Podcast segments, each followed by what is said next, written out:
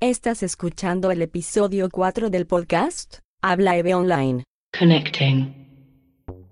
Bienvenidos al cuarto episodio del podcast Habla EVE Online. Yo soy su anfitrión, Juvenios Draconios. Gracias por escucharnos. En esta ocasión tenemos como primer invitado a P. Viper, un PvPero solitario experto en gatecams. Nos relatará sus andanzas en EVE, sus naves preferidas, tácticas de cacería y otros temas de interés. Más adelante, en nuestro segundo segmento de invitado, tenemos a Selenix, miembro de FW Squad, corporación que encabezó la primera alianza hispana, Eclipse. Nos relatará viejas historias de su corpia alianza, el porqué de su reactivación, así como sorpresas que no sabíamos Eclipse había logrado. Con nosotros repite como coanfitrión Fox Link, jugador veterano de 6 años en el juego y afanado amigo. Arranquemos.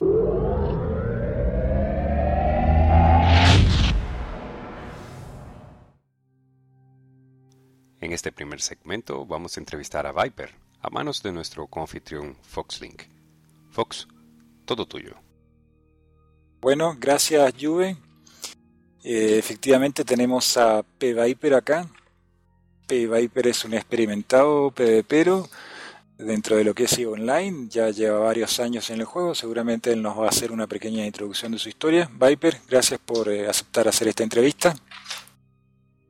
Buenas tardes, es un placer haber estado con usted aquí hoy. Espero mis palabras les sirvan de algo a ustedes. Viper, ¿cuánto tiempo lleva jugando EVE Online? Ya llevo unos años. Empecé como a mediados del 2009 aproximadamente. Ok, bueno, vamos de lleno a lo que a la gente le interesa. Vamos a comenzar con la serie de preguntas. Eh, Viper, eh, dentro de lo que es el PvP, eh, ¿cuál es tu especialidad? Especialidad. Bueno, la especialidad en realidad es casual. ¿Por qué? Porque a veces depende con tus amistades, los que te involucran en el juego, pero en lo personal, cuando estoy solo, que no, que no voy con nadie, de vez en cuando me gusta ir a romear solo con una nave. Pero el campeo es lo que me atrae mucho, porque a veces es cuestión de paciencia, no necesariamente tienes que eh, ir a buscar al, al, enemigo.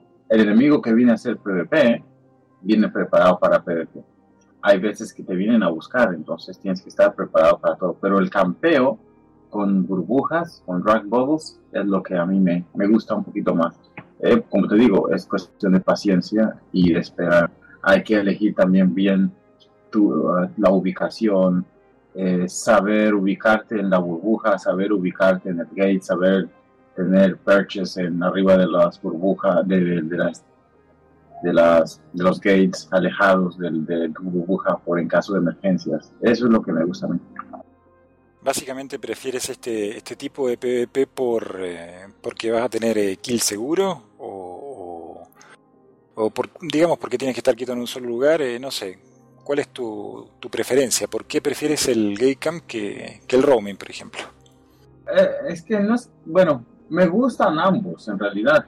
La única diferencia es que el gay camp no tienes que ir 20 saltos, 30 saltos, 40 saltos y a veces se vuelve aburrido tienes que regresar de tus 30 saltos otra vez a casa porque no encontraste nada o viajaste tanto y pum, te mataron, no sabes, aunque eso depende si vas solo o vas con, con amistades, con, muchas, con muchos jugadores. Cuando vas con muchos jugadores es una ventaja porque siempre usualmente va una cuenta experimentada que va para, para Scout.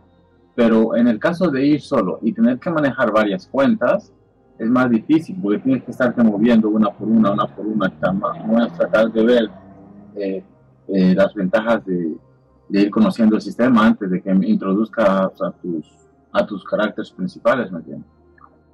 Claro, claro. O sea, por lo que dices, tú haces este tipo de PvP utilizando dos y hasta tres cuentas, ¿no? ¿Ves posible que esto se pueda hacer eh, con tan solo una, una sola cuenta? y por supuesto cuáles serían las dificultades en este tipo de, de, operación. Ok, cuando tú haces campeo de gate con una sola cuenta, a veces te ponen baits, te ponen trampas y tú no lo sabes, por lo mismo que como no tienes una segunda cuenta que te esté eh, poniendo, que te la tengas de ojos en un sistema aledaño, por ejemplo, suponiendo que estás cambiando el gate A. So, tienes una burbuja alineada de gate B a gate A. Pero si tú estás en el gate A solo y sin una tercera cuenta, una segunda cuenta que te esté informando qué es lo que viene, entonces eh, corres el riesgo de agarrar o que te agarren. Entonces, ¿qué pasa cuando tienes una segunda cuenta? Eh, escondida en el gate, un, un, sistema adelante, te puede estar tú mismo informando qué es lo que viene, si lo puedes agarrar, si no lo puedes agarrar, aunque está la existencia del discan, pero el discan te va a decir qué es lo que viene, más al no saber qué es lo que hay del otro gate esperando, digamos, te cae algo posiblemente que tú dices, lo puedo matar, pero a veces es un bait. Me ha pasado. Hace unos meses atrás que perdí una, una Ashimu de la misma manera. Eh, me cayó una, una carguera que venía tanqueada hasta los dientes. La pude haber matado, pero ¿qué pasó? Era solamente eh, un bait. Mm, posiblemente ese día no recuerdo si yo traía ojos en un sistema. No recuerdo si me tiraron, eh, me abrieron este sino y me cayó un montón de gente pero estoy más seguro que lo que fue fue un, un bait. Me puso punto, me puso web y no fue una Ashin, creo que fue una fantasy.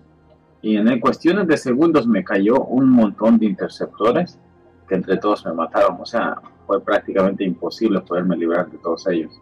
¿Entiendes? Entonces, pues sí, por eso, por la misma situación, es necesario, si tú haces gay camping solo, eh, tener una, una segunda cuenta o si estás con alguien, pedirle a alguien que te ayude con Scout, con información de que hay en otro gate. Esa es, esa es la ventaja, entiendo. Eh, ok, qué interesante lo que acabas de comentar. Entonces, ahora vamos a, ponernos en la situación. Llegaste a un sistema elegido que le vamos a decir eh, triple X.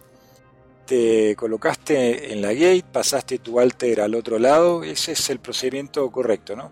¿Qué, ¿qué, qué sigues haciendo luego de que ya hiciste esto. Por favor, coméntalo para, para todos los, los escuchas. Pues Gatecamp en realidad es este tener un poquito de idea. Eh, no solo es el hecho de que tiras tu burbuja y te quedas en la burbuja, no. Eh, cuando tú seleccionas el sistema que quieres campear, número uno, entran muchos factores. Mm, que los gates no estén a menos de 14 AUs, porque entras dentro del rango de Discan. Y cualquier nave que entre, apenas entra, va a ser discan al otro gate y te va a visualizar qué es lo que hay, si hay burbuja, si no hay burbuja. Entonces, la, la, la, el, el punto es darle menos capacidades al enemigo de que te puedan ver. Entonces, eliges un sistema pasando de los 14 AUs, puede ser 25, 30, 40, 50. Entre más es mejor, o, pero que no llegue a los 14 AUs. Número dos, las dos opciones de setear una burbuja eh, sería una al frente o setearla atrás. Como quiera, donde la seteas va a tener el mismo, el mismo factor. Hay una gran diferencia. Por ejemplo, si tú la seteas atrás, que sería a 100 kilómetros como mínimo del, del gate, en, este, en estos tiempos existen muchos interceptores. Si te quieren agarrar en un montón de interceptores, te van a caer a 100, porque si warpean a 100 del gate, te van a caer a 0.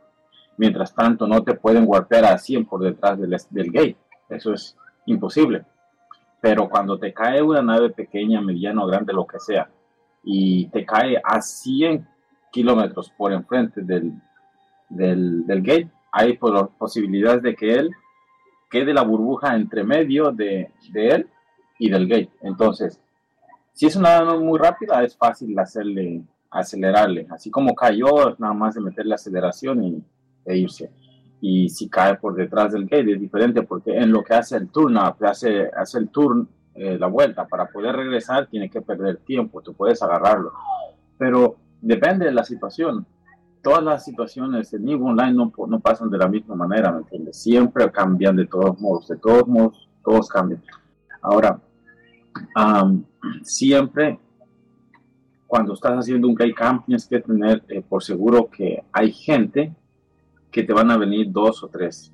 Tú tienes que saber decidir a quién le vas a hacer engage, a quién no le vas a hacer engage. Eso con el tiempo lo vas aprendiendo. Al principio yo perdía mucho, pero también tienes que tener en cuenta de que en caso de que venga una emergencia, que tu alter que está escondido en otro sistema ve 4, 5, 6, 7 naves que te superan en números, tú tienes que tener eh, posiblemente no lejos del gate un safe, pero sí es siempre primordial tener un, un safe spot a mil kilómetros del gate solamente por seguridad, pero tienes que tener también cerca, dentro del grid, donde tú puedas visualizar la burbuja y el gate, que sea 300 kilómetros, 250 kilómetros, que sea dentro del grid.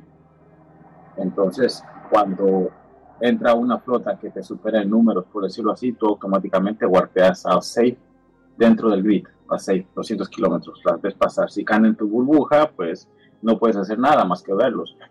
Y si y si ves que, que viene mucha gente y estás arriba del, del, grid, te, es más fácil porque tú sabes, tú sabrías elegir si te acercas o no te acercas a la burbuja, warpear directamente y hacer el engage. Es cuestión de decisiones. Dale, entonces para ordenar un poco los conceptos, digamos que coloques la burbuja detrás de la gate en dirección contraria a donde va a entrar el posible hostil y tú te colocas en un safe o en un perch que te permita warpear tanto a la burbuja como a la gate. ¿Es correcto? Es correcto. Ok, eh, eso. Dime, sigue, explicando porque está muy interesante lo que dice Navarro. Sí, mira. Cuando la burbuja está enfrente, hay veces que existen las naves, las naves clockies, las naves que utilizan clocking device. A esas naves a veces tienen trucos para agarrarla porque si caen a cero de la burbuja, no ellas no, no aparecen, no se desbloquean. Para desbloquearlas tú tienes que warpear al otro gate y volver a warpear hacia el gate donde estás campeando a cero. Automáticamente la burbuja te va a atrapar. Al atraparte, lo que tú haces, sueltas un, un can, un contenedor de lo que tú tengas dentro de tu nave, tú seleccionas una unidad de algo y pum, lo tiras. ¿Qué sucede cuando viene un, un clock ship, un aviato, un bomber o lo que sea? Automáticamente hacer jalada por el drag bubble que tú estás instalando o estás anchoreando, al caer en, la, en el edge, en la orilla de la burbuja, pero como recuerdas que tú has dropeado un contenedor, mientras esa nave caiga dentro de un rango de menos de 2000 metros de distancia de algo que esté cerca de ella, automáticamente la va a desbloquear se te va a hacer más fácil a ti atraparlo, porque tiene un, un, este, un cooldown de tiempo para que esa nave se pueda volver a cloquear. Depende del tipo de nave, tiene menos, menos, menos, este, menos cooldown, otras tienen más, dependiendo qué tipo de nave, qué tipo de, de, de clocking device utilice también. Excelente. Este, ¿Qué tipo de bubbles se usa por lo regular? ¿Small, medium, large? Eh, lo que te puedas, eh, lo que tú puedas usar. La única diferencia es que entre más, más, grande es la burbuja, más difícil es de llevarla porque es más pesada, es más grande, ocupa más espacio. Tienes que, recuerda que tu cargo tiene que llevar munición, tiene que llevar eh, ciertas cosas, ¿entiendes?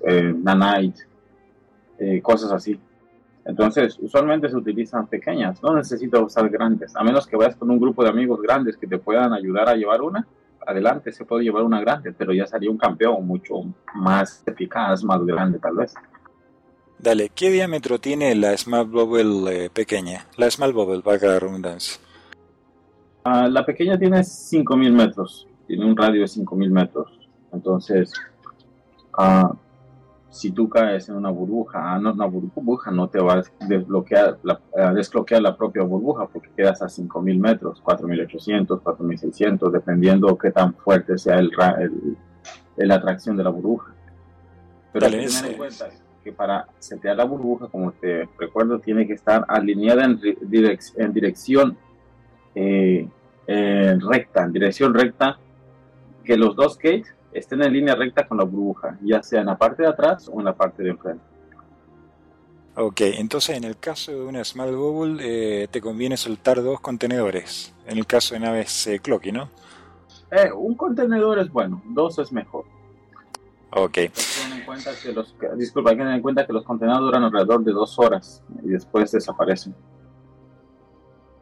Ah, buen dato ese. Finalmente, o sea, otra pregunta, ¿cómo determinas entonces, eh, Viper, a qué naves atacar y a cuáles no? Es decir, en revisas, por ejemplo, el, chill, el killboard del, eh, del char del personaje que viene, las características de la nave que se avecina, explícanos un poco eso, por favor, Viper. Bueno, no, a veces no tanto ves el killboard, sino es por la misma situación tú tienes un, un scout en el otro sistema viendo qué es lo que viene, ¿entiendes? Entonces ahí tú puedes más o menos eh, visualizar, ok, yo estoy con esta nave, esta nave eh, no creo poderle. Hay decisiones a veces que, que, tú tienes que tomar, que a veces son idénticas. Eh, las decisiones, por ejemplo, ok, este personaje viene igual con la nave que yo tengo, pero es un riesgo que me estoy llevando al tratar de hacer el engage. No sé qué tan bueno sea, no sé cómo venga fiteado no sé si lo voy a ganar. Entonces, todas estas decisiones ahí a veces donde tienen que entrar en cuenta tu, tu judgment, tu, ¿cómo sí, tu criterio, tu criterio. Tu criterio, correcto. Entonces, pero si tú ves que viene una nave que tú la puedes matar, tú le haces engage. Es cuestión de, de decisión, ¿entiendes? Y ya porque tú con el tiempo tú vas aprendiendo, o no, a esta nave definitivamente no le hago porque ya me tocó experiencia, no se puede con esta. Uno va aprendiendo a través del tiempo, no es el solo hecho de gay camp y ya se queda así, establecido. Ok, ¿tienes alguna zona preferida para hacer estos gay camp dentro de lo que es el universo EVE y por qué? Bueno, en sí una zona preferida no, no es que lo sea en realidad, simplemente que tú buscas unas zonas donde hayan, lo más correcto sean pipes, que sea una entrada y una salida. ¿Por qué? Porque el personaje tiene la tendencia a, a warpear directamente al gate. Pero cuando son dos, tienes que dividir tu, tu, tu porcentaje de, de, eficacia. Porque si hay dos, dos, gates o tres gates, posiblemente van, van, a caer de un gate, pero del otro no van a caer. Entonces tendrías que estar ubicándote automáticamente en las tres gates es mejor tener siempre un sistema con una entrada y una salida y dependiendo de tus habilidades conforme vas eh, mejorando, te vas moviendo, te vas eh, eh, acomodando en el sistema, ya puedes setear posiblemente hasta dos burbujas, cambiar las dos gates al mismo tiempo, tener hasta no solamente dos cuentas, posiblemente tres cuentas, pero eso si tú te lo permites tener las tres cuentas. Si no, tendrías que cambiar un gate porque podrías tener scout en solo un lado. Pero si puedes tener en dos lados, tú puedes checar ambos gates, ¿entiendes? Ok, está interesante. Viper, te voy a pedir por favor que expliques algunos conceptos utilizados en el, dentro de lo que es el PvP para que la gente vaya entendiendo. El primer concepto que te, explique, te pido que expliques es qué significa quiteo. El quiteo. El quiteo es prácticamente eh, mantener distancia. Eh, no, no permitir que tu amigo se te acerque. Eso es lo que tú tienes que hacer. Para eso utilizan naves como una Garmu, que tiene un punto que si lo llevas a nivel 5 podrías estar poniendo, poniendo un punto largo destructor a 35 kilómetros aproximadamente eh, sin quemar. Y eso te permitiría mantener el punto sin que se te vaya el enemigo y disparando y uh, sin que te toque. Esa es la diferencia pero son muy vulnerables. Si por alguna razón tú llegas a caer dentro del rango de tu enemigo y te ponen punto y web y tú estás muerto, la mayoría de las partes, la mayor parte del tiempo estás muerto porque esas naves no, no este, tal vez no van bien tanqueadas, van fiteadas para velocidad y distancia, pero no van para, para tanqueo. Dale, el segundo concepto es rango o range. Eh, depende, depende de tu estilo de, juego, el, estilo, el tipo de nave que tengas. Por ejemplo, tú no vas a hacer el mismo el mismo DPS con cierto tipo de nave, la misma capacidad que tienen las armas, hay armas que tienen más distancia, menos distancia. Por ejemplo, blasters, si hablamos de blasters, blasters tienen un tracking tremendo, un DPS tremendo, pero te implica que te acerques a tu enemigo lo más corto. No te puedes alejar mucho porque al alejarte un poquito demasiado, pierde demasiado el golpe porque ellas están diseñadas para close combat, para combate prácticamente cuerpo a cuerpo. Eh, y no, no tienen mucho efecto después de 10.000 metros, ya no sirven. O sea, no puedes. No es como los autocanos los autocanos tienen un cor muy corta la distancia, pero también tienen un halo fin grande. Entonces, las naves a mar tienen un poquito de ventaja con respecto a eso. El DPS tal vez no es el mismo, pero tienen más distancia, pueden mantener un poquito más la distancia, así que te peguen los blasters. Pero como caemos en lo mismo, depende de tu enemigo también, a cómo el juego, si se sabe ubicar contigo, si no se sabe ubicar, eh, depende de muchos factores también. Perfecto. El eh, tercer concepto es justamente uno que acabas de mencionar, Falof.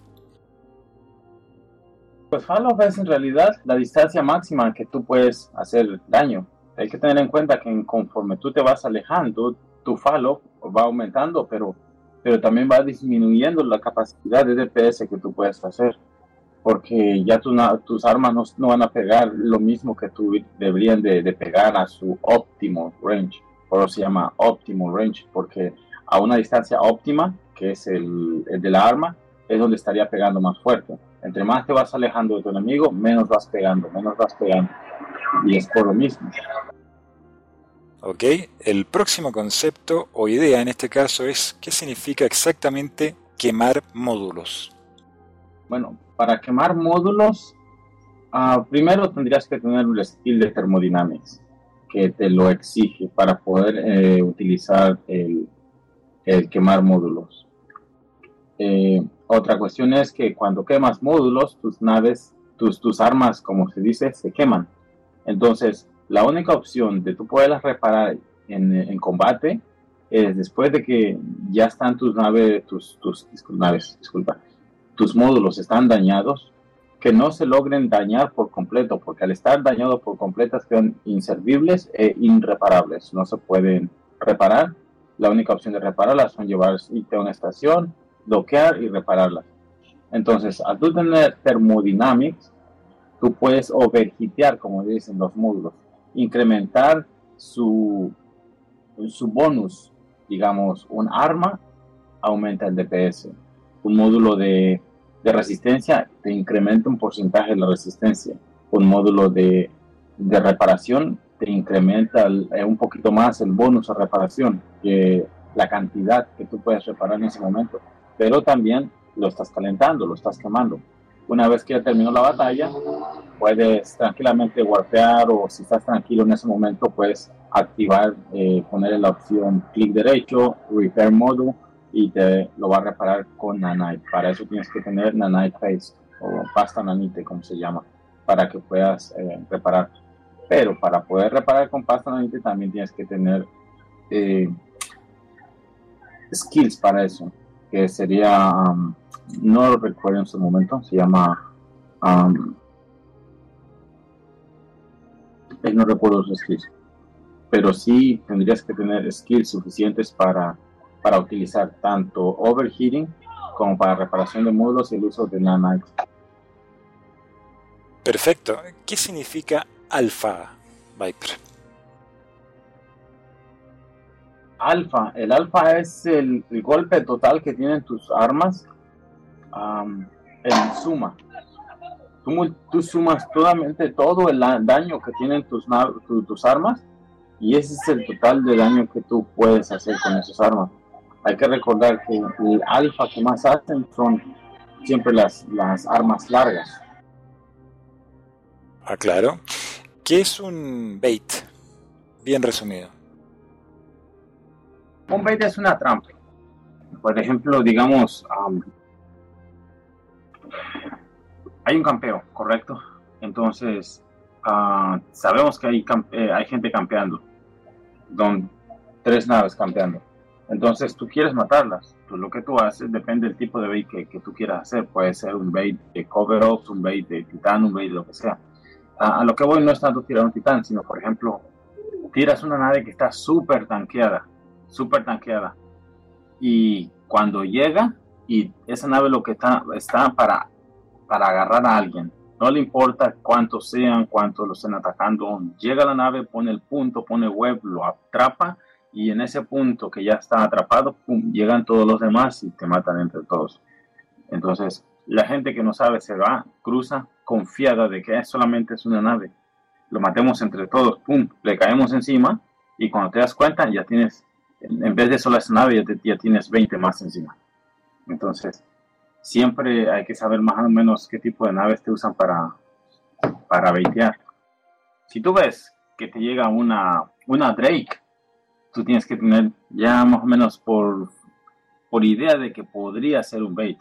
¿Por qué? Porque esas tanquean demasiado. Eh, cualquier nave que sea pesada puedes eh, catalogarla como un bait. Pero también, como te digo, ahí entra el, el, ejemplo de, de, las cuentas alternas, de que te estén ayudando a, a ver qué es lo que viene del otro gate. ¿Me entiendes? hay cosas que no lo vas a poder ver porque si tú te abren un sino, tú simplemente no sabes qué es lo que viene. Ok, eh, para complementar, eh, con respecto a la pregunta anterior, la skill que Viper olvidó se llama Nanite Operación. Nanite, Nanite Operation. Correcto. Para usar la Nanite. Por último, dentro de esta serie de preguntas cortas, eh, bien rápido, Viper, ¿qué es un roaming? Un roaming es, este, digamos que es un grupo de personas en naves, puede ser como se le llama kitchen sink, que van en naves random, en naves de cualquier tipo de naves. Pero usualmente el FC cuando se va a hacer un, roaming avisa y dice, ok, un roaming de fragatas, todos en fragatas. ¿Por qué? Porque tú no puedes llevar, a veces, tú no puedes llevar una nave más pesada que la otra. ¿Por qué? Porque le quita velocidad a la flota, porque eh, siempre se va a quedar atrás, atrás, atrás y hay que estarla esperando, esperando, es lo que pasa. Un roaming tú puedes ir solo eso y bueno ir solo con la ventaja del DPS, pero por, por experiencia siempre es bueno llevar este, reparadoras. Sé que a mucha gente no les gusta llevar reparadoras y ese es el problema que muchas flotas se enfrentan, el no haber personas que quieran ir a reparar a otras personas, porque todos quieren entrar en el killme pero eso es prácticamente un punto de, muerte para la flota, porque tú te encuentras con otra flota que tal vez tú les podrías ganar porque vas, llevas más DPS, pero resulta que porque tú llevas más DPS, ellos llevan dos reparadoras y ya posiblemente va a cambiar el outcome de, de la batalla, porque el que va a perder eres tú, aunque tú lleves más DPS. En lo que tú estás tratando de matar a uno, ya lo están reparando y los demás te matan a otro. Y al final de cuentas terminas perdiendo. Entonces, todo tiene un punto. Los roaming es cuando tú vas buscando, a, o se diría, a la suerte que tú encuentras en el camino. Ir sistema tras sistema, sistema tras sistema, y ir a buscar, a buscar, a buscar. Eso es un roaming, ir a buscar por una, por una ruta. Y después sales por otra ruta o regresas. Ese es roaming. A diferencia de Gatecam, que te mantiene establecido en un sistema, esperas, llegas, matas y te vas, te quedas, listo. Eso es lo que más o menos es el roaming. Ok, gracias Viper, súper claro. Ya para terminar, eh, Viper, ¿nos puedes comentar qué es lo que te anima a ti de forma personal a llevar a cabo el PvP por eh, sobre cualquier otra actividad dentro de EF? Vale destacar que yo Viper lo conozco ya hace tiempo y sé que eh, le da muchísima prioridad al, PvP por sobre cualquier otra actividad dentro de EF. Es por eso el motivo de la pregunta. Viper. Bueno, yo creo que desde comienzos de, del juego siempre como que uno se enfoca en algo. En lo personal a mí no me gusta ratear. Me rateo muy poco tal vez como para, para proveerme de naves. ¿Entiendes? Tal vez mucha gente no tiene la ventaja de poderse pagar las cuentas y eso es lo que también provoca en mucha gente el exceso de rateo porque llega a final de mes y dice no, que no me he pagado las cuentas, necesito ISC, tengo que ratear. Entonces eso contribuye a que la gente se vea obligada a ratear o a conseguir dinero de una forma y hacen un lado el PvP. En mi caso, digamos que no, no estoy diciendo que tengo mucho, pero eh, con lo que yo me gano del rateo, lo, lo hago todo para PvP usualmente. me gusta. Minería, lo siento aburrido. Hice minería en un tiempo y era como llegar, sentarme, ver qué es lo que le está tirando una lucecita al asteroide y hasta que se acaba y luego hay otro y, that's it, eh, eh, se vuelve muy monótono, igual que el rateo. A diferencia del rateo que te provee para las naves en, en ISC al instante, cosa que la minería no, porque la minería todavía tienes que transformar ese, lo que has minado, convertirlo, si lo vas a hacer de tipo industria o si vas a vender el mineral. Y mientras tanto, no llega ese dinero a tu, a tu wallet todavía. Por eso es que yo prefiero todo mejor el PvP. Y a mucha gente le gusta y nunca falta que hay gente que yo le digo, vamos a PvPar o a campear y pum, y la gente se, se nota con gusto, le gusta. No importa perder una, dos, tres horas ahí, pero seguro de que, que cae, cae.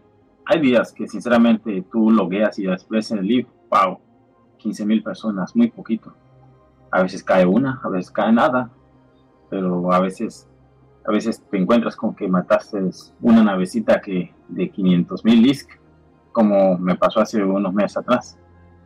Me encontré con una nave de Amar, de esas que cuestan 200, 300 mil discos, y la maté y dije, no tiene nada. Pero ¿qué pasó? Venía con un contenedor adentro. No me imaginé que dentro del contenedor traía como casi 90 millones en, cosas. Entonces ahí hace la diferencia, ¿me entiendes? Algo pequeño se convierte en algo grande sin querer. Es como que si estuvieras matando una nave, una Amar Navy Amar Navy o una Home Navy ISU que te cuesta 70 millones. Prácticamente lo mismo. Tal vez no es la misma nave, pero el valor en ISK es casi lo mismo. Ok, Viper, muchísimas gracias. Eh, entonces damos terminado la entrevista con P. Viper. Agradecerte que te hayas tomado estos minutos para responder estas preguntas y por querer participar en este cuarto episodio del podcast eh, Habla y Online. Gracias, Viper. Eh, te devuelvo la palabra. Gracias, Viper. Gracias, Fox. Continuamos.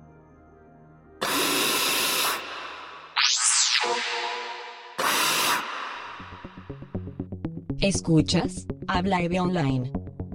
Entra a nuestra página de internet www.hablaeve.com para que explores contenido complementario de este episodio. También puedes contactarnos en el canal de chat del juego, Habla Eve Online. Si gustas envíanos un mensaje al carácter, Juvenius Draconius. O si prefieres por correo electrónico a hablaeve.gmail.com.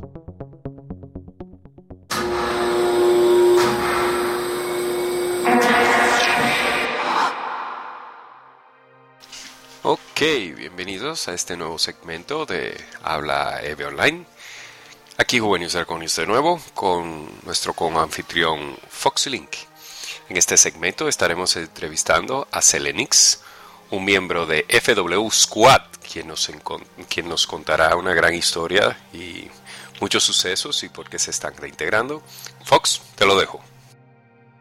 Sí, gracias Juve. Eh, un pequeño adelanto agregado a lo que acaba de decir mi compañero. Este es el primer podcast eh, del año del curso. Esperamos hacer por lo menos una serie de 5 o 6 podcasts más y eh, como eh, lo mencionaba Juve, estamos partiendo con un invitado bastante especial, Selenex Targaryen. Selex nos va a contar un poco la historia original de lo que fue el grupo Eclipse, la alianza Eclipse propiamente, y en qué deriva hasta el día de hoy. Selenex, ¿cómo vas? ¿Qué tal chicos? Encantado de estar con vosotros y, de colaborar en este podcast, que ya era hora de que hubiese contenido de calidad en español de, de Online. Y solo un apunte, eh, lo de Targaryen es por el Facebook, como te obliga a poner un apellido, pero realmente soy Selenix a en, en Eve y, y eso, simplemente ese apunte. Dale, gracias por la, aclaración a los chicos que quieran en game. Eh, Selenix a secas. Partamos la, la entrevista. Eh, Selenix, contanos un poco eh, en qué consistía, o más bien dicho, qué era eh, Eclipse Alliance. Y cuando, cuando formó y quién fue el formador de esta. Porfa. Vale, bueno, te cuento un poquillo. Si te parece, te hago una mini intro de lo que era FWS antes de, llegar a Eclipse y así lo, ponemos un poco en, contexto y luego entramos eh, en la época de Eclipse y ya os cuento también pues un poquito nuestra situación actual, qué planes tenemos, etcétera. Dale, por favor, adelante. Pues a ver, un poco la historia de, de FWS se remonta al año 2006 que es cuando eh, Clap y Namen se conocen en una, en una corp hispana. Eh, esto era la época de Order of the New Dawn. Y entonces estaban en una corp y bueno, primero entró uno, luego entró el otro, los de la corp le dijeron, ah, bueno, mira, aquí hay otro argentino y tal cual, ¿por qué no se juntan para boludear, como dicen ellos? Y en esta conocieron a Song, que también fue otro de los miembros fundadores de, Eclipse, y estuvieron en Turanic Riders eh, y, en, y en Esparta y se, en esa época se mudaron a Decline y bueno pues eh, era una época de nubes andaban boludeando y, descubriendo un poco pues las, eh, las mecánicas de juego eh, durante ese tiempo lo dejan durante unos meses, no sé si tres, seis meses, una cosa así, y luego reconectan y se pasan unos eh, tres, cuatro meses junto con Song eh, dentro de Princeps en, la zona de Syndicate, que hay allí también una zona NPC en el SC4. Y allí están bastante tiempo, vamos, unos 3-4 meses en Princeps. Lo que ocurre es que, bueno, hay un, conflicto entre Son con, el, con la gente de Princeps, que él, había estado más tiempo, ya llevamos un tiempo con ellos, y entonces, eh, bueno, Son se marcha de, de, Princeps y un poco por el tema de que eran argentinos y, la amistad que ya tenían con Son, pues tanto Namen como Clap se van con él y forman eh, FW Squad hacia finales de, eh, de 2006. Más o menos ese es un poco el principio. Qué interesante lo que está diciendo Selex. Te hago una pregunta eh, al margen o relacionada con lo que estás hablándonos ahora. Las nacionalidades de los eh, participantes de Eclipse, ¿nos puedes dar un breve esquema de cuáles eran? A ver, hay un grupo, mm, hay un núcleo, lógicamente, en, torno a FWS que, que es un poco el, grupo Argentina, que es el, core de FWS y, también de Eclipse, pero realmente en Eclipse eh, hubo, pues eso, un, un, grupo amplio, más amplio en Argentina quizás, pero hubo de prácticamente todos los países de América Latina incluso también españoles. Eh, yo no fui ni de lejos el primer español, había bastantes españoles en Eclipse cuando, cuando yo llegué. Entonces, no sí que lógicamente el, core eh, pues eh, es el grupo Argentina de Clap Company, pero realmente tanto FWS como Eclipse siempre estuvo formada por mm, pilotos de distintas, distintos países de habla hispana. Dale, genial. El aporte, eh, a tu manera de ver, por supuesto, el aporte más importante que tuvo Eclipse hacia la comunidad latina fue. ¿Cuál sería? Posiblemente el ruido. Quizá dentro de todo lo que se pueda achacar bueno y malo eh, a Eclipse, yo creo que lo mejor o lo más positivo es que Eclipse hizo mucho, mucho ruido eh, en su momento eh, a nivel global en EVE, o sea, no solo dentro de la comunidad hispana, que también por supuesto, pero en general en EVE. ¿Cuál, ¿Cuál, crees vos que fue la razón del, del término de, de, Eclipse? Es que reventó el bloque, el bloque ruso. Eh, ahí hubo un tema al final que es que em, el, CEO de, DRA, que era Silent Dodger, eh, pues un día dijo, pues eh, la voy a liar. Y se llevó como el 90% de los assets y todo el ISK de la alianza. Y entonces, claro, la, alianza implosiona. Eh, era, la alianza era RA, White Noise, Solar y Legion of X-Death entonces eh, revienta. Y entonces pues eh, Solar resetea standings eh, White Noise a su rollo también. Ahí o sea implosiona en una guerra abierta interna. Entonces claro ahí Eclipse lo que hizo es intentar aguantar lo que se pudo.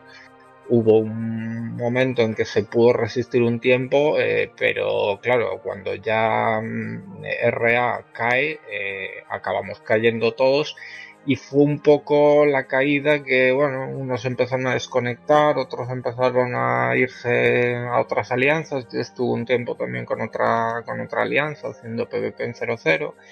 Entonces fue el, detonante de que cayera Eclipse, digamos a nivel números y, tal, porque como se suele decir, caer no cae yo, ahí, ahí sigue activo y con una, con una corp holder pero el motivo fue la, implosión del bloque ruso, no solo, no solo Red Alliance, sino todo el bloque ruso que revienta.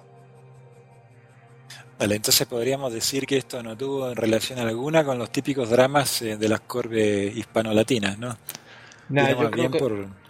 Sí, dale.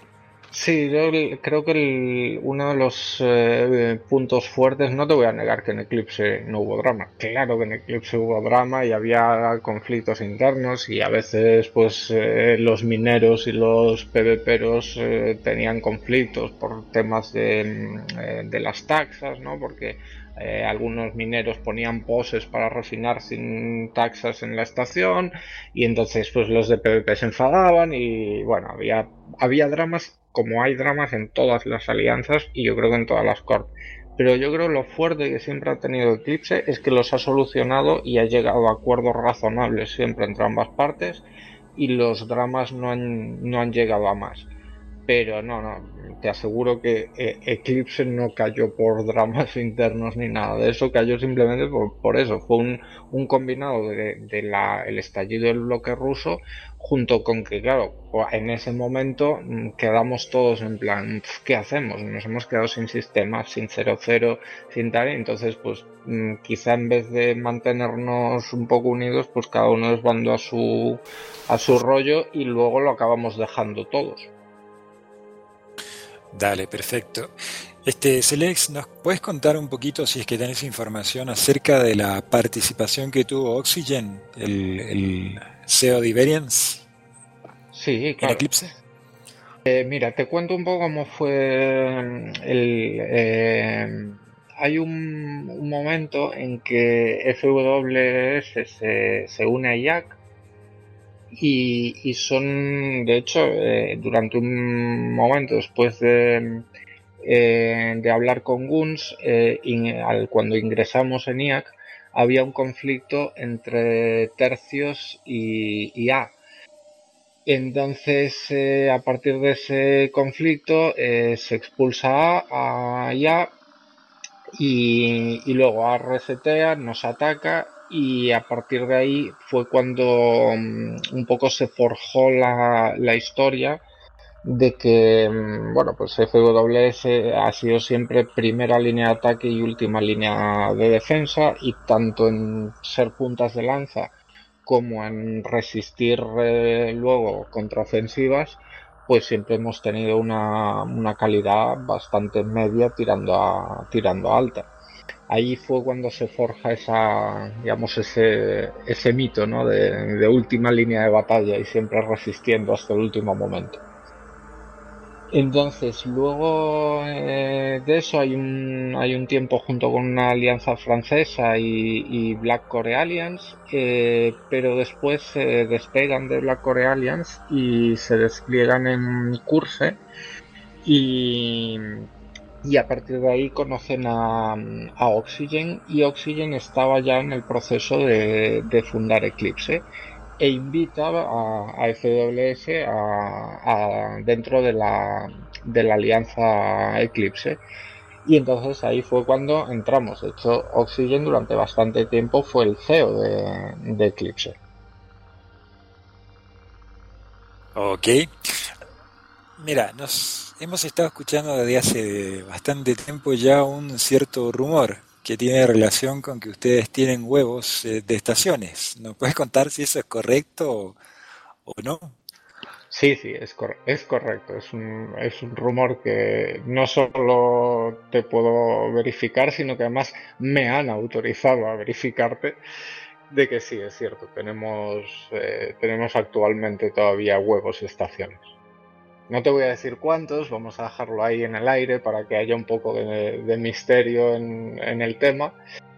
Pero sí, actualmente, pues bueno, de momento no hay, no hay una gran posibilidad de, usarlos, pero bueno, todo se, todo se andará y todo llegará.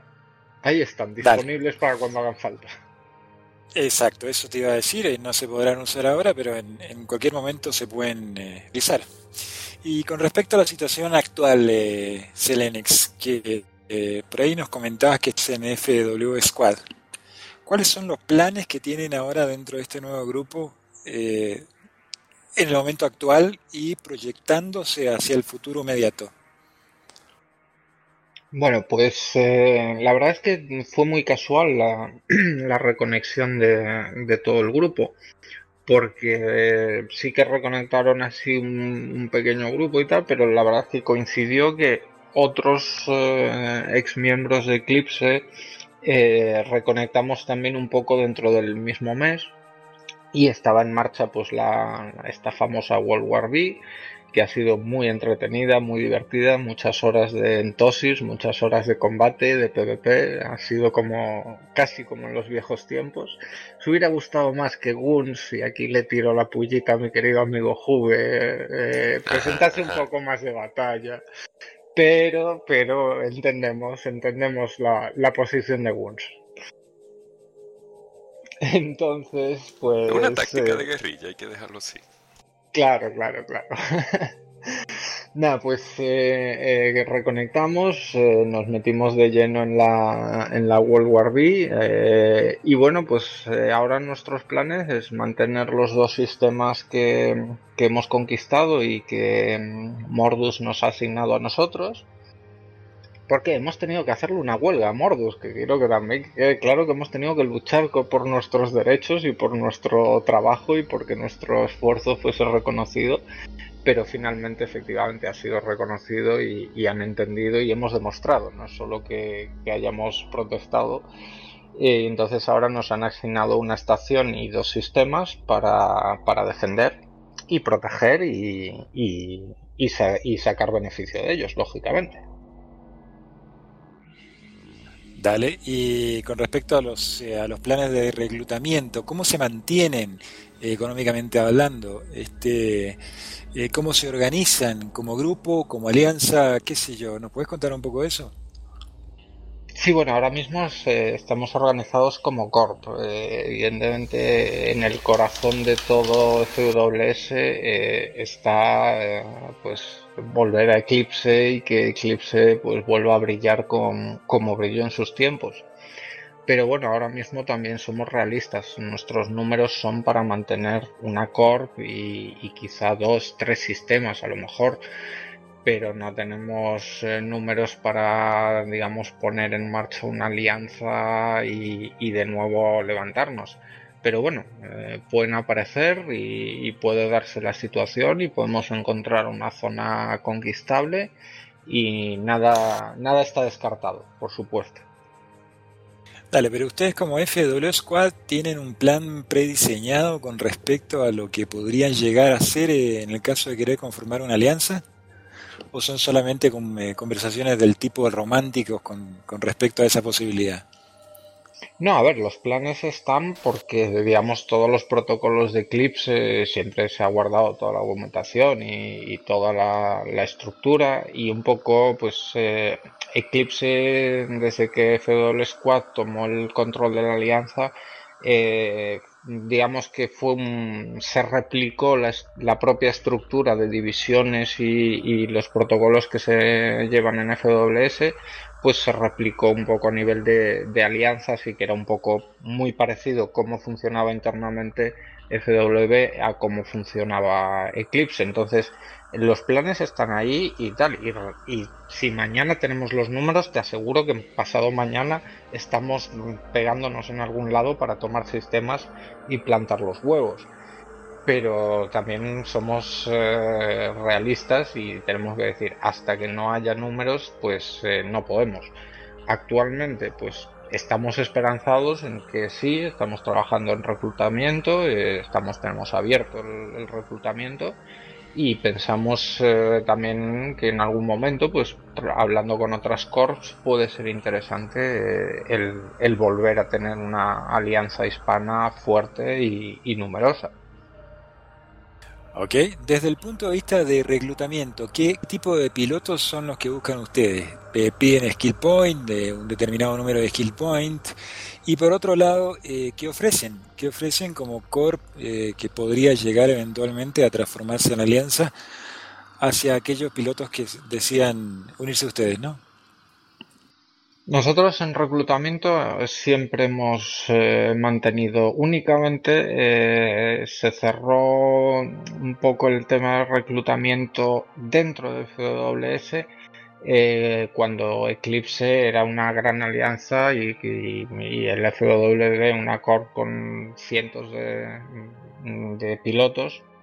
Entonces, claro, Hubo un momento en que se cerró el ingreso en FW, pero se aceptaba en Eclipse y había varias corps holders para, aceptar nuevos pilotos. Entonces, en ese sentido, tanto FW como Eclipse siempre fue receptiva tanto a pilotos noobs, con incluso recién creados con cuentas trial, a los que se ha ayudado a manejarse y a incluso conseguir el primer place, hasta pilotos eh, expertos con 20, 30, 50 millones de skill points que puedan pilotar capitales o T3 o, lo que sea. No, no discriminamos. Tampoco hemos discriminado nunca entre eso. Hay un mito de que solo somos PvPeros y que lo único que hacemos es eh, hacer PvPeros y eso simplemente viene de una, de una época concreta donde se vivía en POS y un poco pues eh, eh, precisamente en la época de Black Core Alliance donde vivían en una POS y se dedicaban a vagabundos espaciales. Entonces tenías una POS minabas un poco, PvPabas un poco y hacías un poco lo que podía. Entonces yo creo que ahí se forjó un poco la historia de que solo hacían PvP, pero no es cierto. Se hizo minería, industria, construcciones. Mm, seguimos teniendo una colección enorme de BPOs de las que seguimos trabajando para sacar nuestras municiones, naves, etcétera. Entonces, eh, siempre se ha aceptado todo tipo de pilotos, eh, más carebear, menos carebear, eh, lo único que se ha requerido siempre es Full API y que en las CTAs, eh, aunque sea con una nave T1 de PvP que vale 10 millones de ISK, que estén ahí la gente el día de la CTA que hay que defender un sistema eh, o, conquistar otro, lo que sea, ¿no? Esos son los únicos mm, requisitos reales, que los pilotos participen para defender lo que, lo que es nuestro, que es lo que nos da beneficio eh, al, al, carebear le interesa defender su, su, sistema donde se dedica a ratear o a hacer anomalías. ¿Cuántos, eh, ¿Cuántos pilotos tienes actos en la corporación? Digamos pilotos reales, no, no alters. Sí, no, sí. Eh, entre alters y tal creo que andan por 50, pero pilotos reales somos unos 18, 15, 18 activos actualmente. Hay ahí 4 o 5 que están por reactivar pero sí, 15-18 pilotos activos ahora mismo. ¿Los horarios eh, de juego de pilotos son eh, eh, horario europeo-americano, americano-europeo, solamente europeo? ¿Cómo es? Americano y europeo. Y aquí hago un llamamiento a todos los de Europa porque estoy solo y entonces ando durmiendo a deshoras y viviendo con los argentinos completamente descoordinado de mi horario natural. Así que por favor, pilotos españoles o gente de habla hispana que viva en España o en Europa, por favor, vengan a FW y cáganme compañía en un horario normal de persona humana. Dale, dale. Eh, buen dato ese. ¿eh? eh a ver, Selenix, vos sos un jugador que ya lleva en el E 5 años. ¿Cuál es tu apreciación de forma personal respecto del, cambio que ha surgido en, o sufrido la comunidad hispana desde los inicios del juego hasta la época actual? Considerando, por supuesto, in-game, eh, lo que es la página de Facebook y el trato diario que vos podés llegar a tener con estos personajes. A ver, yo en, el tema de, llevar el, personaje del mundo in-game EVE a hacerme un Facebook, en eso soy novato y se me ocurrió, pues me hice el Facebook de Selenix, me, estoy preparando un blog para contar así anécdotas de, mis vuelos y, tal. Entonces sí que mm, he tenido poco trato de dos meses escasos con lo que es la comunidad Facebook. Sí te puedo hablar de la comunidad hispana. Eh, bueno, pues al final, mm, poco más o menos que independientemente de que estuviésemos o no en Eclipse o no, pues más o menos nos conocemos. La comunidad hispana eh, es amplia, pero tampoco tanto. Entonces, pues las corps y los líderes de corps, eh, pues más o menos se conocen y, y bueno, pues eh, el, problema es que hay dos filosofías de, juego y no hay una correcta y otra incorrecta. Ahora hablo de, in-game propiamente dentro de EVE. Son dos filosofías de juego, eh, no son exactamente compatibles, evidentemente, y entonces pues eh, mm, no es fácil, por eso siempre el tema de una única alianza hispana va a ser siempre muy complicado porque estas dos filosofías distintas de juego existen, son reales y cada piloto pues elige una o la otra y, y en Edes pues mm, eh, yo respeto a los que no, out of the game a los que no siguen mi filosofía del juego pero in-game pues eh, les voy a llamar carebears lógicamente eh, perfecto, eso te iba a preguntar. ¿Definir cuáles son las dos filosofías de juego que identificas? Eh, sí, a ver, eh, todo esto vino un, poco en los, eh, en los orígenes de, Eclipse. Un, poco cuando, mm, estando todavía Oxygen de, de CEO, la verdad es que el, Son tenía una característica que es que él era un líder nato, ¿vale? y era una persona que Mm, hablando con la gente y, era capaz de coordinar flotas, de liderar equipos, de organizar eventos y todo esto lo hacía siendo Son un piloto eh, simple y llano, o sea, no tenía roles de nada dentro de FWS y tampoco tenía ningún tipo de rol de alianza. Entonces, claro, era muy activo, era un líder nato, organizaba ROAMs, organizaba eh, eh, PvPs y en aquel momento eh, lo que ocurre es que eh, su filosofía y un poco la, eh, la, idea era que él empezó a desarrollar flotas muy eficientes T1 con Ruptures y Trashers. Y cuando la mayoría de la gente en aquel momento en Neve iba haciendo PvP con T2, T3 y, y máquinas con fiteos muy altos. Entonces, claro, eh, era muy doloroso que llegase una flota de T1 y te reventase una Macariel, una Nightmare, una, qué sé yo, una Abaddon X. Eh, entonces, eh, eso empezó a generar los primeros conflictos y ya internos dentro de FW. O sea, el, conflicto ya se generó con Son dentro de FW por esa, digamos, diferencia de filosofías. Antes de seguir, quiero apuntar que habría que mirar ahora cómo va el mundo EVE en general en Nullsec, en qué naves se mueven y cómo trabajan las flotas de, de Nullsec de prácticamente todas las alianzas. Hay flotas estratégicas de T2 y T3, en las flotas de combate PvP están todo el mundo con T1s. Entonces quiero romper una lanza en que a lo mejor tanto son como la filosofía que, que, mantuvo FW en sus inicios, a lo mejor no estaba tan equivocada ni era tan cancerosa como, como se dice. Ahí es donde empieza la historia del cáncer, cuando precisamente, em, digamos, a partir de esos conflictos que, que se generaban, son se postuló como CEO de, mm, como líder de alianza.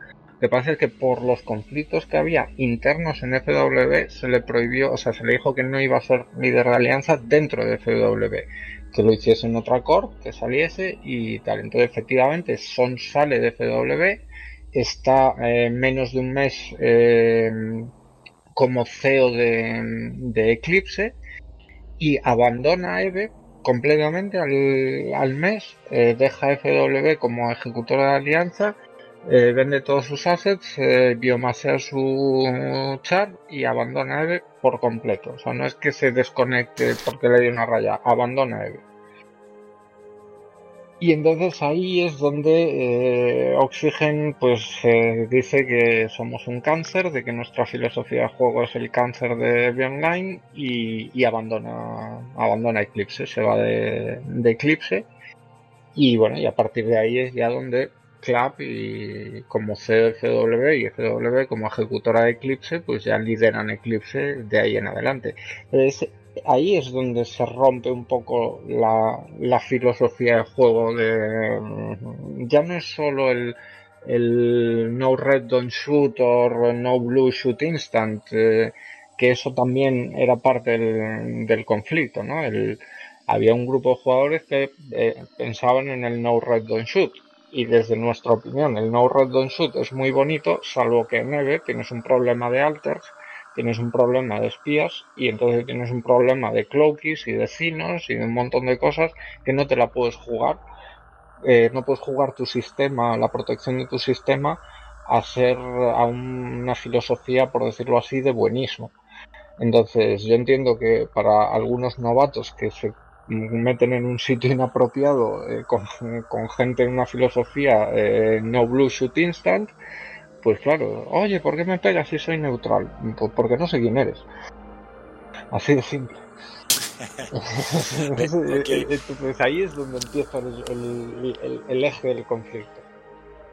La entrevista está muy entretenida, yo la estoy pasando muy bien, espero que vos, Elenix, eh, también estés eh, disfrutándola, pero en virtud del poco tiempo que tenemos eh, por el espacio del podcast, te voy a hacer una pregunta y una solicitud. La última pregunta sería que nos contés rápidamente dónde están ubicados dentro del espacio EVE en este momento.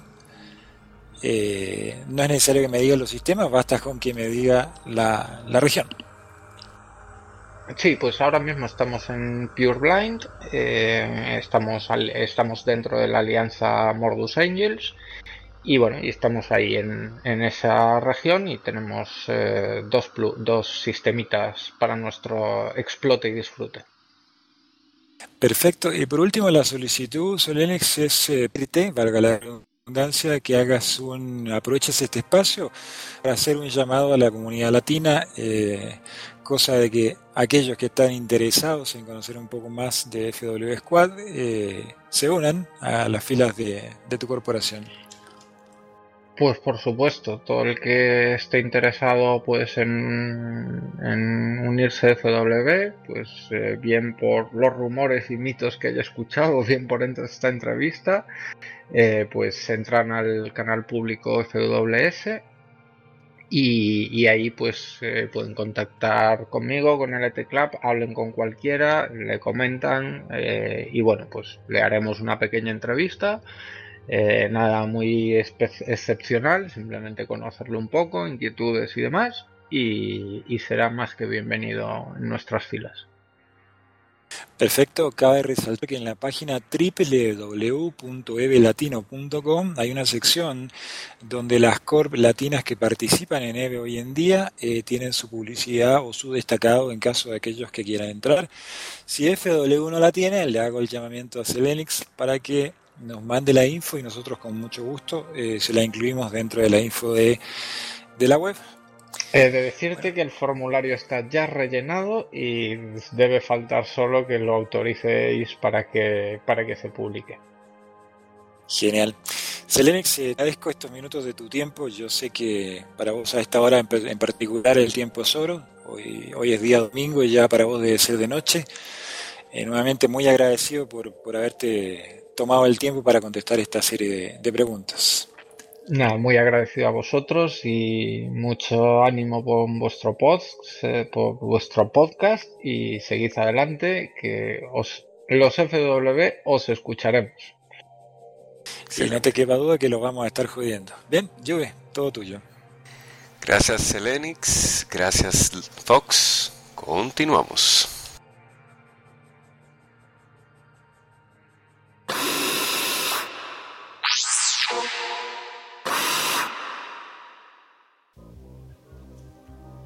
Continuemos. Este segmento, este podcast, quisiéramos dedicárselo a CCP Contra. Gracias por tus consejos, Gracias por identificarte con la causa Quiero Eve en español, CCP Contra. Y nos harías un gran honor si algún día pudiéramos entrevistarte en este podcast. CCP Contra, reiteradas gracias. Nuestro primer tema que queremos tratar en este segmento es Quiero Eve en español. Quiero Eve en español es una causa, un hashtag que nosotros venimos empujando desde hace tiempo para que CCP se anime a ser un cliente de Eve Online en español. 400 millones de personas hablan español. Hay un cliente de español en japonés. E increíblemente el español es el segundo idioma más hablado en el mundo. Hay todo un potencial de clientes ahí para CCP para que tenga un mejor flujo de caja. Pero realmente eso es una decisión eh, bastante compleja, como CCP Contra en un momento nos lo dijo. Tiene que haber una comunidad, tiene que haber realmente que se vea un interés de que puede haber un mercado y por eso estamos tratando de empujar un poquito la causa. Exhortamos a todos los miembros de la comunidad hispana a que se identifiquen con la causa y sean multiplicadores de la causa Pueden encontrar más información aquí en el podcast Habla de Online y en los demás foros, grupos, sites de internet en el cual nosotros somos partícipes. Quiero EVE Online en español, quiero EVE en español, es una causa en la cual todos, absolutamente todos, tenemos que identificarnos y empujar.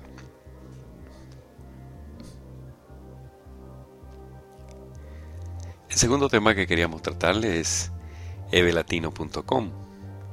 Evelatino.com es una idea que salió entre un grupo de amigos de que no había un site de internet que recopilara todo el contenido de todo el contenido, para la redundancia, todo el contenido de todo el contenido de Eve en español. Realmente no había un site de internet que, lo hiciera eh, habían foros, habían blogs, pero no había una guía donde uno pudiera sencillamente ver dónde está qué y cuánto. Ahora mismo la página en una primera fase. Eh, tenemos eh, un listado de corporaciones y de generadores de contenido. Queremos más adelante completarlo con otras cosas. Hemos generado un foro. tiene muy bajo tráfico realmente el foro, pero está ahí. Vamos a potencializarlo con el tiempo. Y hay otras iniciativas ahí y Eve, eh, Latino es un proyecto bastante interesante que creo que, tiene mucho futuro. Eh, le agradezco mucho a CCP Contra, otra vez de nuevo, que nos haya dado unos buenos consejos y entendemos que quizá el camino para avanzar un poco el tema de la comunidad es evelatino.com. Definitivamente, evelatino.com. El tercer tema, ¿volvió el podcast Habla de Online? Sí, definitivamente, volvió el podcast Habla de Online, pero con cautela.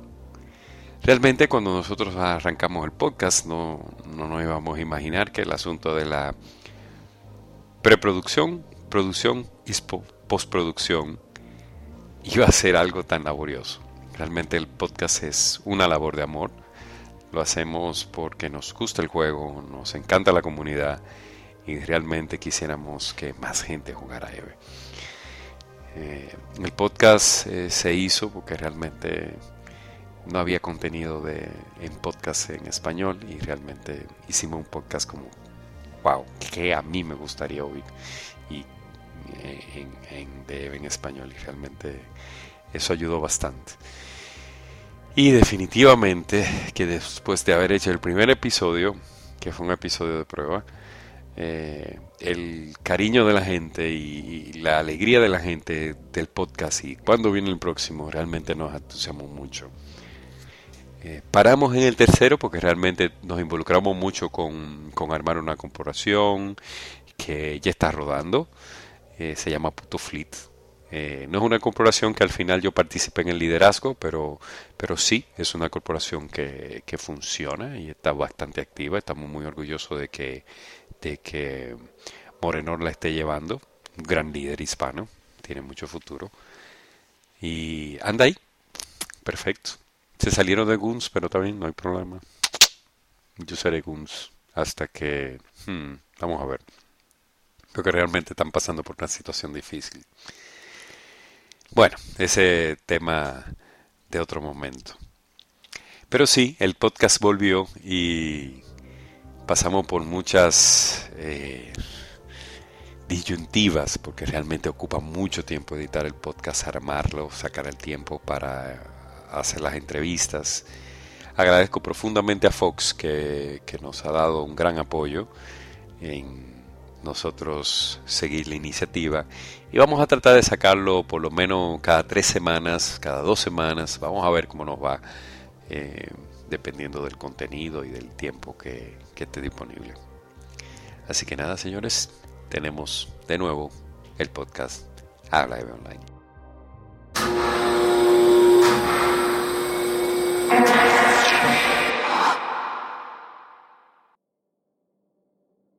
Hemos llegado al final del cuarto episodio de Habla de Online. Gracias por escucharnos. El podcast es producido cada dos semanas para su deleite con entusiasmo, esperamos tenerle en la próxima entrega.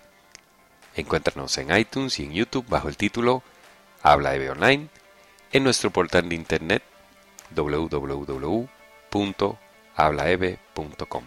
Ahí podrás encontrar contenido complementario a los episodios, así como informaciones de interés.